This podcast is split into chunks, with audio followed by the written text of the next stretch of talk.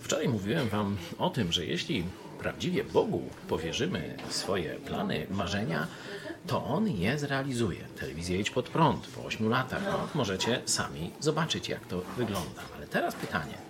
W jaki sposób tam powierzyć Bogu, albo no co, czy każde marzenie, na przykład chciałbym polecieć w kosmos, albo y, żeby tam Kargulowi wypaliło żyto, czy każde marzenie można Bogu powierzać z taką ufnością, że On je doprowadzi do spełnienia?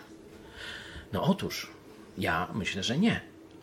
Biblia jasno mówi, żebyśmy najpierw swoje serce zestroili z Bogiem. Najpierw, żebyśmy oczyścili je, zwracając się do Jezusa, żeby obmył nas swoją krwią. To jedyny sposób oczyszczenia serca. A potem, żebyśmy nasze myśli spróbowali zsynchronizować przez poznawanie Biblii, przez rozmawianie z Bogiem, z Jego myślami. No wtedy rozumiecie, jaki będzie skutek.